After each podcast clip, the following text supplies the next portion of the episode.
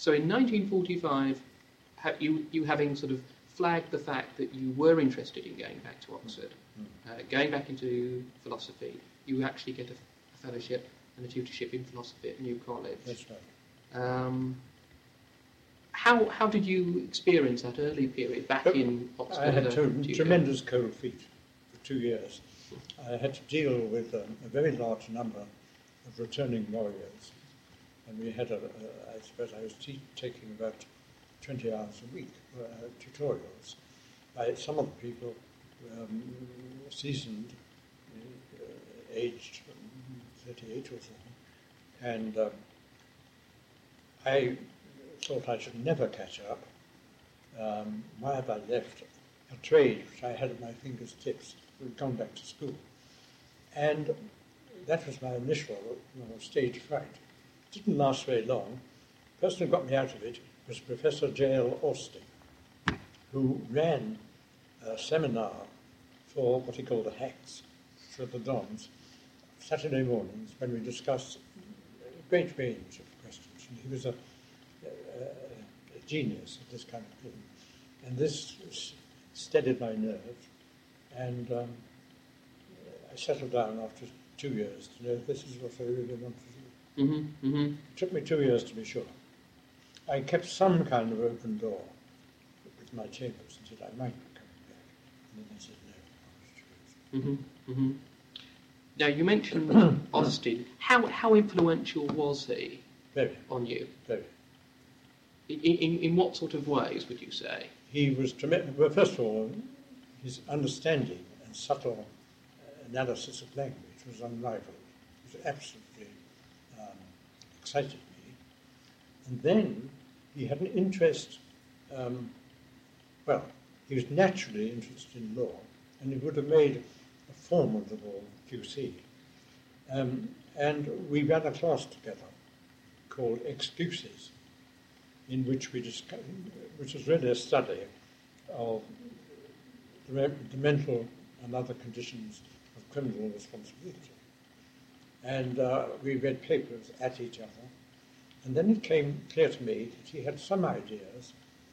For example, that the, what he was good at was characterizing the very diverse uses of language that there are, and how these are not seen, and philosophical confusion results from assimilating one kind use of kind of use of language to another.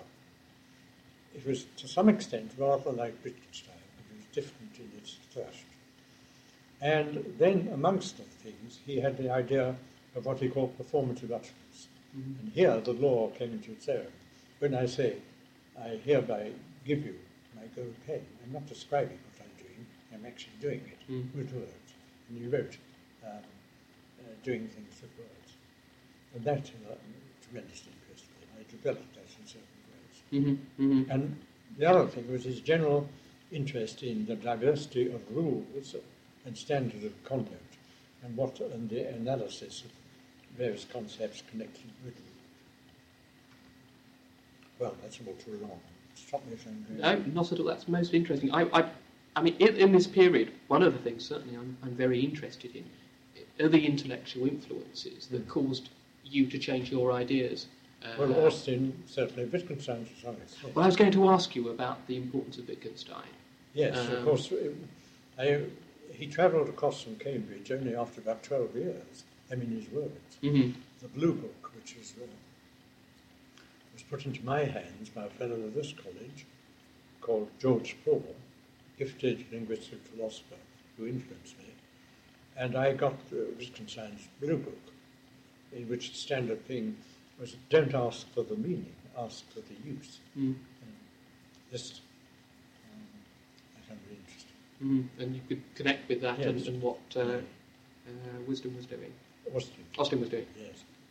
What, what about other people like Strawson and the Warnocks? But they were very much younger than I, I was. Certainly, I lot. Was my pupil Mm-hmm. at New College. Uh, Strawson was my, when I was a professor, was colleague here, and I read all his early work Mm-hmm. as he wrote it. Mm-hmm. And I, I had very little knowledge or interest of logic. And what I learned, I learned really from him. hmm hmm Other names that seem to crop up in work that I've read on you um, are Urmson Yes. and Wo- Wo- Worsley. Worsley. Worsley. Urmson was a very clarifying, patient philosopher, very balanced, um, and his writings on um, the emotive theory of ethics and uh, um, his account of the reaction, modern linguistic philosophy, which was distinct from logical positivism. I can't remember the name of the book. but Did, did. But that, wa- that was an influence, was it? Um, what about G.E. Moore? Was, was Yes, he... further back, certainly. I read him in the war, Mhm. largely. And, and people like uh, Ayer and Ryle? I reacted against Ayer. While I stimulated me to a certain degree, but I thought um, it,